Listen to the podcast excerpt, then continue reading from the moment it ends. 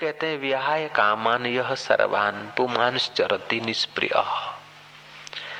शरीर फटे टाट जैसा हो जाए, कुटुंबी मुख मोड़ ले अथवा मौत शरीर को झपट ले, उसके पहले जो कामनाओं को स्प्रिया को छोड़ देता है निर्मम निरहंकार हो जाता है, स शांति अधिक क्षति जो पुरुष संपूर्ण कामनाओं को त्याग कर ममता रहित, अहंकार रहित और स्पृहा रहित होकर विचरता है, वही शांति को प्राप्त होता है। विज्ञानी लोगों ने प्रयोग किए, अद्भुत प्रयोग। मुर्गी का बच्चा जब अंडे में होता है, मुर्गी उस पर बैठती है, सेवती है। और वैसी घड़ियाँ आती है, मुर्गी समझ जाती है कि अब इस अंडे को चौंच मारो, बच्चा प्रकट होगा। मुर्गी अंडे को चौंच मार के जो बच्चे को प्रकट करती है, त्यों ही मुर्गी को हटा दिया गया और मुर्गी की जगह पर बतख को रख दिया। चौंच तो मुर्गी ने मारी, बच्चा निकल ही निकल रहा है, उतने में मुर्गी को उठा लिया और बतख रख दी। तो जन्मजात जन्म के साथ ही बच्चा ने बतख को देखा। था तो मुर्गी का बच्चा। गर्मी भी मुर्गी ने दी, जन्म भी मुर्गी ने दिया, चौंच भी मुर्गी ने मारी, मुर्गी का बच्चा था। किन जन्मजात अंडे से ज्यो फोटा तो पहली नज़र उसकी बतख के ऊपर पड़ी। वो बतख के पीछे पीछे होने लगा। बतख उसे चौंचे मारती, फिर भी वो बतख का पीछा नहीं छोड़ता है। मुर्गी लाके सामने रख दी, वो पाक पसार रही है। चिल्ला रही बुला रही मेरे बेटे मेरे बेटे। अब वो बतख की चौंचे खा रहा है, मार खा रहा है रात्रि को। बतख के उसमें सोने को जाता है तो बतख उसे भाग निकालती। ठठुरता है। पिंजरे के बाहर, बतख के निवास के बाहर पड़ा रहता है, लेकिन वो मुर्गी के घर में नहीं जाता। क्योंकि फ़र्स्ट इंप्रेशन पड़ गई उसको। ऐसे सदियों से वो अंतर्यामी परमात्मा हमारे को सेवता है और हमारे को जिसने जन्म दिया है। उस परमात्मा का जन्मजात हमको संस्कार मिलता नहीं। जन्मजात, ये संसार रूपी बत्तख का कुछ न कुछ हाई भाई आ जाता है। जीवन भर हम उसकी चौचे खाते रहते हैं, धकेले जाते हैं। फिर भी हमें वैराग्य नहीं आता क्यों हमारी माँ पुकार रही है। हम समझते कि वो हमारी माँ नहीं, ये हमारी माँ है। हम समझते कि संसार हमारा है, वो हमारा नहीं। भीतर से कुछ भी समझे, बाहर तो यूँ ही कह रहे हैं कि भगवान, तू हमारा है, संसार हमारा नहीं। लेकिन भगवान और संसार का जब काम आता है, साधना का और ईश्वर का जब मौका आता है, कामना त्याग का और कामना तृप्त का जब मौका आता है तो हम कामना तृप्त के तरफ़ झुक जाते हैं, कामना त्याग के तरफ़ नहीं झुकते। हम बतख के तरफ़ चले जाते हैं, मुर्गी के तरफ़ नहीं आते, माँ के तरफ़ नहीं आते। ओ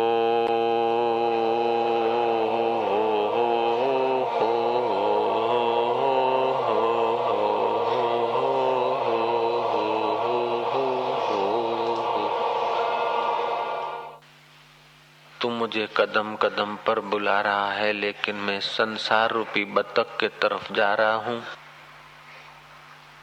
हे मेरे नाथ, तू सदियों से मेरे तरफ़ निहार रहा है, लेकिन मैं अभागा स्प्रिहा वासना, ममता और अहंकार के चुंगल में फंसा हूँ। ये मेरी प्रज्ञा का दोष है। मेरी बुद्धि का दोष है। जैसे बाहुबली की प्रज्ञा खुल गई थी एकाएक, ऐसे ही है प्रभु, तू मेरी प्रज्ञा को खोल दे। मेरी बुद्धि को खोल दे। मेरी मूढ़ता को हरण कर दे नाथ। अब तूने जन्म दिया है, तूने पाला है, तूने पोषा है सदियों से। अब तू अपना बनाने को भी तो कर रहा है, लेकिन हमारे भरोसे तू मत रहना। हम तेरे तरफ़ आ जाए, हम ऐसे लायक नहीं है। अब तू अपनी विशेष कृपा करना, नाथ। तू हमारे भरोसे मत रहना। बतख के चौचे हमें लगती है, लेकिन फिर भी वहीं जा रहे हैं। संसार की चौचे न जाने सदियों से कितनी खाकर हम आए हैं। फिर भी हम वहीं भागे जा रहे हैं। हम तेरे तरफ़ लौट लेंगे। ईमानदारी से ये कहना मुश्किल है। तू कुछ और प्रयोग कर, तू कुछ और विशेष कृपा कर मेरे प्रभु। हमें असत्य से बचाकर, सत्य की ओर ले चल। हमें अंधकार से बचाकर, प्रकाश की ओर ले चल। हमें अहंकार से बचाकर, आत्मा की ओर ले चल।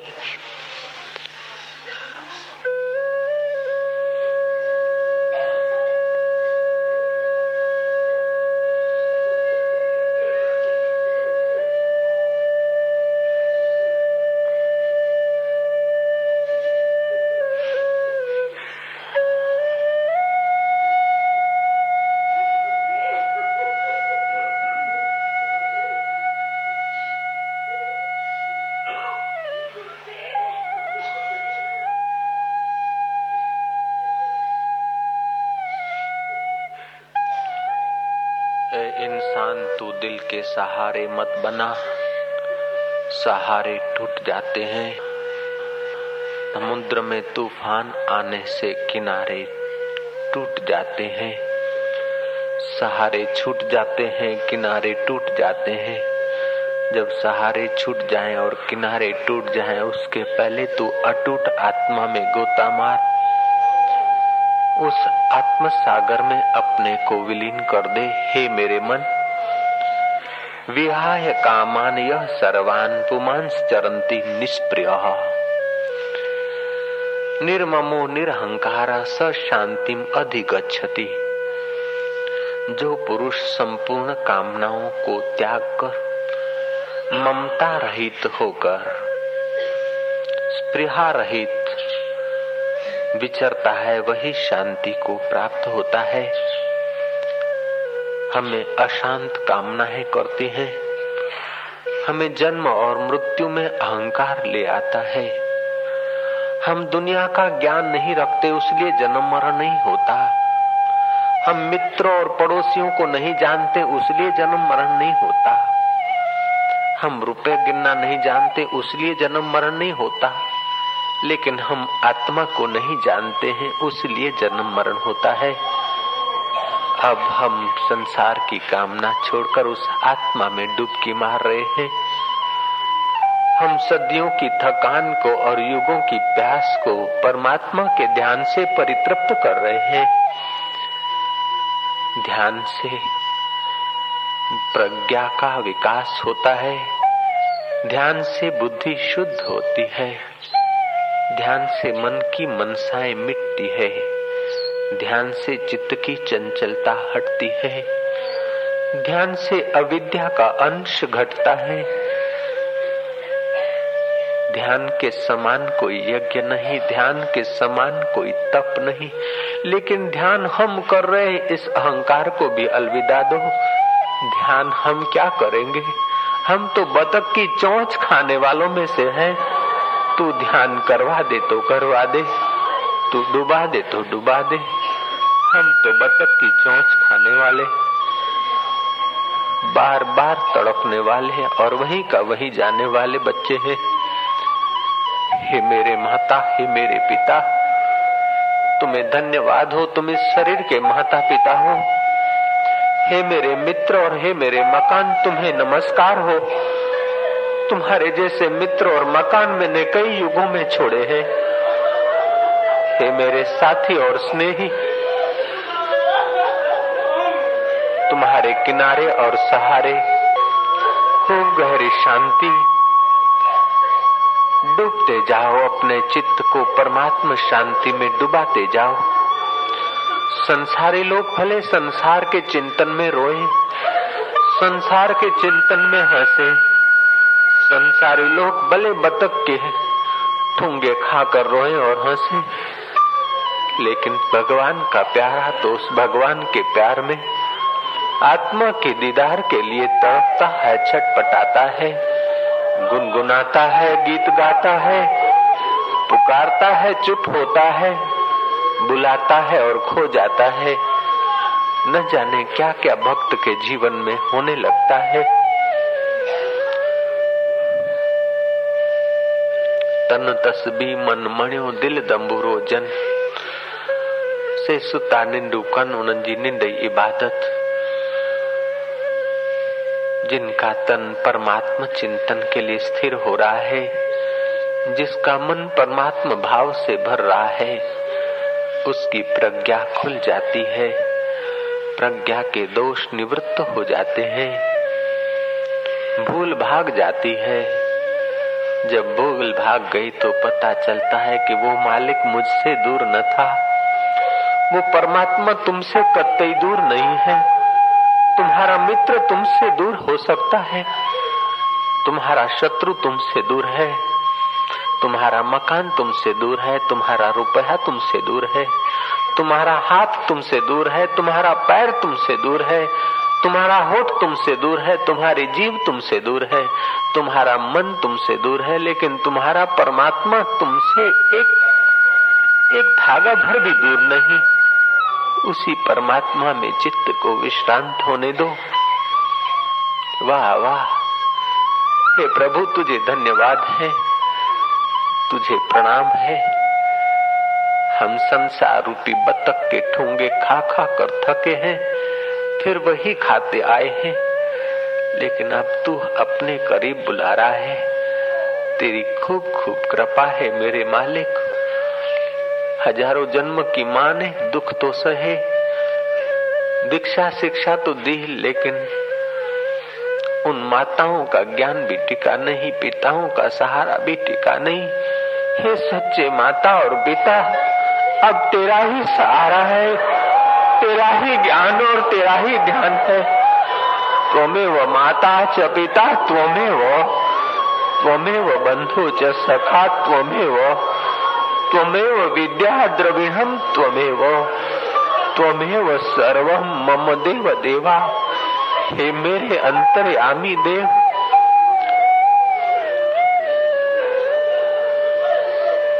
मैं तो दिल के सहारे ढूंढता ढूंढता, मैं तो शरीर के सहारे ढूंढता ढूंढता, कई बार जन्मता और कई बार मरता आया हूँ।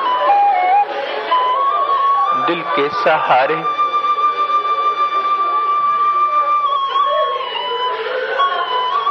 छूट जाते हैं। दरिया में लहरें उठती है, किनारे टूट जाते हैं। इस जीवन के दरिया में मौत की लहरें उठेगी। सहारे और किनारे टूट जाएँगे। उससे पहले मेरे मालिक मेरी वासनाओं को तोड़ दे मेरी ममता और अहंता को छोड़ देना। हे मेरे प्रभु।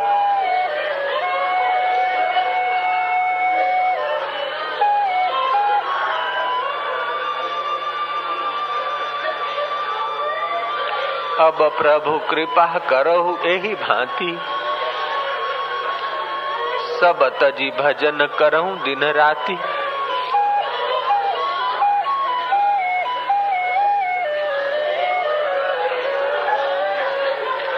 मेगडलिन जैसी वैश्या को संत मिलते हैं तो वो तर सकती है।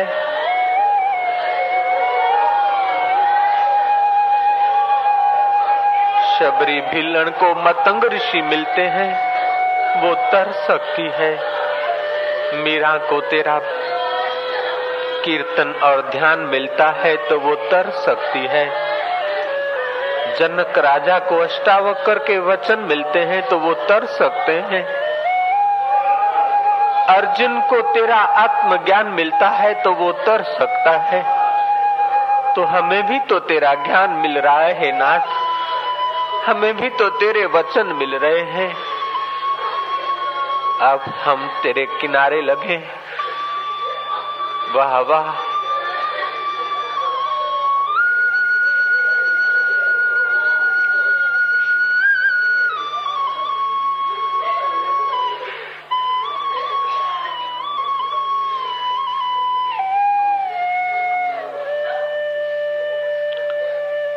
के सहारे छूट जाते हैं। समुद्र में जब तूफ़ान उठते हैं तो किनारे टूट जाते हैं। तू दिल के सहारे मत खोज, तू संसार के किनारे मत खोज। यहाँ तो बड़े बड़े किनारे रसातल में चले गए बड़े बड़े सहारे शमशान में पहुँच गए। तू तो सहारा ले ले उस अलख का तू तो सहारा ले ले उस आत्मदेव का।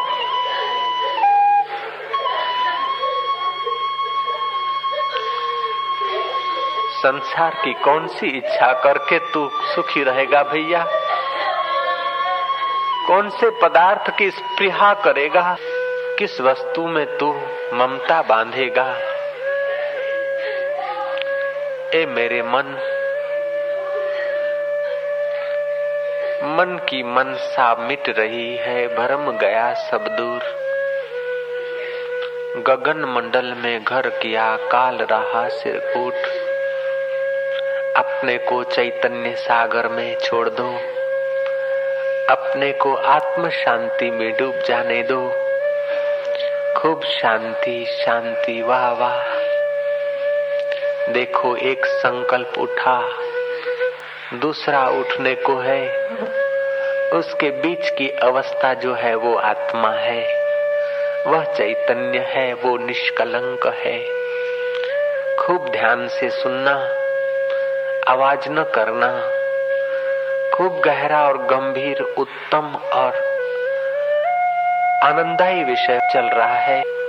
अभी देखना तुम्हारे चित्त के विचारों को। एक विचार उठे। दूसरा उठने के बीच की जो संधि है, वह सत्य स्वरूप आत्मा है। वह साक्षी स्वरूप चेतना है। जैसे सरोवर की एक लहर उठी, दूसरी उठने को है, उसके बीच की अवस्था सरोवर का स्थल है। ऐसे ही चित्त की एक वृत्ति उठी। एक मन में संकल्प उठा। दूसरा उठने को है, बीच की अवस्था है, वो आत्मा है। वो बीच की अवस्था में ठहर कर अपने को आत्मा अनुभव करो। अभी अभी उस परमात्मा का सहारा तुम्हें प्राप्त हो जाएगा। अभी अभी तुम्हारी अहंता और ममता भाग जाएगी। अभी अभी तुम मुक्ति का अनुभव करोगे। अभी अभी तुम साक्षात्कार का अनुभव कर सकते हो। देर क्यों करते हो? कंजूसी क्यों करते हो? भोले महेश कब तक रहोगे? तुम उस अंतर्यामी परमात्मा को निहारो, देखो तो सही जरा। इन आँखों को मत घुमाना देखने के लिए केवल विचार को वहाँ ले जाओ। जिन खोजा तिन पाया गहरे पानी बैठ। मैं भोरी डूबन डरी रही किनारे बैठ। किनारों पे धक्के खाते खाते युग बीत गए। अब अपने को गहरे पानी में, अपने को गहरी शांति में डूब जाने दो। अपने को गहरे आनंद में खो जाने दो। अपने को गहरे विवेक में एक हो जाने दो। किसी भी घटना से प्रज्ञा खुल सकती है। किसी भी घड़ी में वो प्रज्ञा खुल सकती है। कठिन कठिन मानकर तुम उस परमात्मा के रास्ते को कठिन मत बनाना। असंभव असंभव मानकर तुम उसको असंभव मत कर देना। दुर्लभ दुर्लभ सोचकर तुम उसे दुर्लभ न कहना। परमात्मा प्राप्ति जितनी सुलभ है, उतना संसार का और कुछ सुलभ नहीं है। परमात्मा इतना स्वाभाविक है कि और कोई स्वाभाविक नहीं है। परमात्मा इतना निकट है कि और कोई तुम्हारे निकट नहीं। जो दिखते हैं वो तुम्हारे पदार्थ नहीं है, और जो तुम्हारे हैं वो टिकते नहीं है। लेकिन उस परमात्मा को तुम सदियों से साथ लिए आ रहे हो। परमात्मा को तुम छोड़ नहीं सकते, और संसार को तुम रख नहीं सकते। परमात्मा का तुम त्याग नहीं कर सकते। केवल तुम उसको भूल सकते हो। अब उस भूल को हटा दो। उस अविद्या को जरा सा अलविदा दे दो। ये अविद्या का परिवार है। कामना, ममता, स्पृहा और अहंकार। इनको हटाओ। विहाय कामान यह सर्वान पुमांस चरती निष्प्रिय। कितना सुंदर श्लोक है। कितनी गहरी छानबीन है। कामनाएँ तो छोड़ दी, लेकिन स्प्रिया रह गई। ना स्प्रिया को हटाओ। स्प्रिया छोड़ दी, लेकिन ममता बची रही। ममता को छोड़ दिया। तो मुझमें ममता नहीं है, मुझमें कामना नहीं है, मुझमें स्प्रेहा नहीं है। मैं तो त्यागी हूँ, मैं तो भक्त हूँ, मैं तो वैरागी हूँ। इस प्रकार का सूक्ष्म अहंकार जब तक रहेगा, तब तक आत्मा का स्वच्छ आनंद प्रकट नहीं होता। इस अहंकार को भी व्यापक ब्रह्म में लीन कर दो, इस अहंकार को देह में मत सुकड़ो। अप्राकृतिक अहंकार तो भक्त छोड़ देते हैं, लेकिन जिज्ञासु प्राकृतिक अहंकार का भी त्याग करके वो साधक सिद्ध बन जाता है। देह को मैं मानना अथवा अंतकरण को मैं और मेरा मानना ये प्राकृतिक अहंकार है। अंत स्थूल देह पाँच भूतों का है, सूक्ष्म शरीर पाँच सूक्ष्म भूतों का है। कारण शरीर अविद्या अज्ञान का है।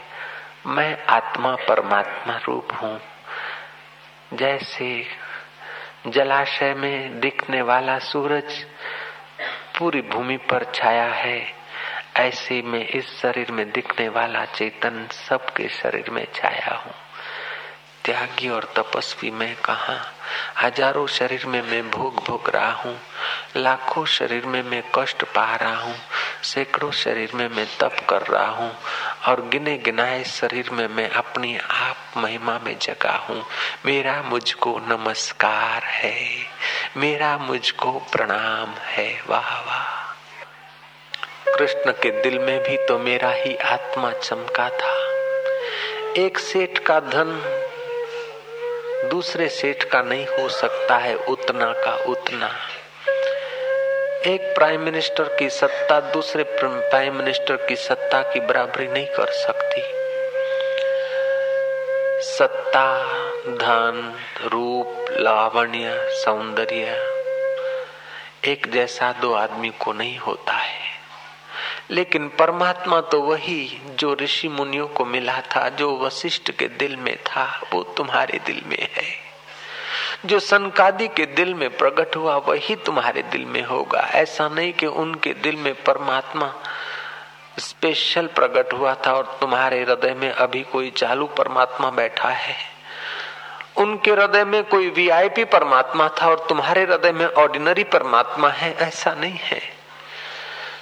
परमात्मा प्राप्ति सबको एक जैसी होती है। भगवान विष्णु के हृदय में जो प्रकट हुआ है, वही बुद्ध पुरुष ज्ञानवान के हृदय में होता है। जो विष्णु के हृदय में प्रकट हुआ है, वही कबीर के हृदय में हुआ है। जो शिव जी के हृदय में प्रकट हुआ है, वही एक नाथ जी के हृदय में प्रकट हुआ है। जो एक नाथ जी के हृदय में प्रकट हुआ है, वही रामकृष्ण के दिल में, वही का वही, उतना का उतना प्रकट हुआ है। वही का वही, वैसा का वैसा लीलासा बापू के हृदय में प्रकट हुआ है। वही का वही, वैसा का वैसा जनक के दिल में भी प्रकट हुआ है। वही का वही, वैसा का वैसा तुम्हारे दिल में भी प्रकट हो सकता है। परमात्मा प्राप्ति में सबकी एकता है, संसार के भोग प्राप्ति में एकता कभी नहीं हुई। एक जैसा भोग दो आदमी को नहीं मिल सकता है। रूप, रंग, रूप, लावण्य, आयुष्य, सत्ता, सौंदर्य, सारी पृथ्वी में से दो आदमी भी नहीं ऐसे मिलेंगे जिनको समान सत्ता, समान रूप, समान लावण्य, समान विद्या हो। नहीं, विषमता कुछ न कुछ होगी, लेकिन भगवत प्राप्ति में समानता है। उस परम समान स्वरूप परमात्मा को पाने के लिए साधक चलता है, लेकिन चार चीज़ें, अड़चन आती है। कामना स्प्रिया ममता और अहंकार। जो कामना स्प्रिया ममता और अहंकार को छोड़ देता है, वो शांति को पाता है। अष्टावकर जनक को कहते हैं, ममता रहित निर्द्वंद हो भ्रम भेद सारे दे मिटा। मत राग कर, मत द्वेष कर, सब दोष मन के दे हटा। निर्मूल कर दे वासना, निज आत्म का कल्याण कर। भांडा दुई का फोड़ दे, सर्वात्म अनुसंधान कर। सर्व आत्मा का अनुसंधान करते करते वो सर्वात्म भाव को प्राप्त हो जाता है। जो अपने चित्त के कामना के अनुसार बहता रहता है, उसके मूड कहते हैं जो कामनाओं को रोकता है, उसे साधक कहा जाता है।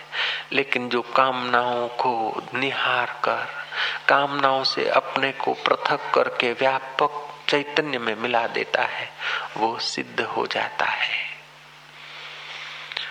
ओम ओम ओम। अब प्रभु कृपा करो यही भांति।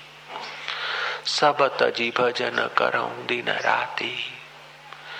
सबका मतलब है, सब कामनाएँ जिस अंतकरण में पड़ी है, सब अज्ञान, पुण्य और पाप जिसमें पड़े हैं, उसको सबको ईश्वर समर्पित करके सर्वत्र परमात्मा शांति का एहसास करना ही सब छोड़ना है। संतों के चरणों में आते आते अंतकरण शुद्ध होता है। सदियों से टूटा फूटा भाग्य जब मनुष्य जन्म मिलता है तो उसे संभालने का मौका मिलता है।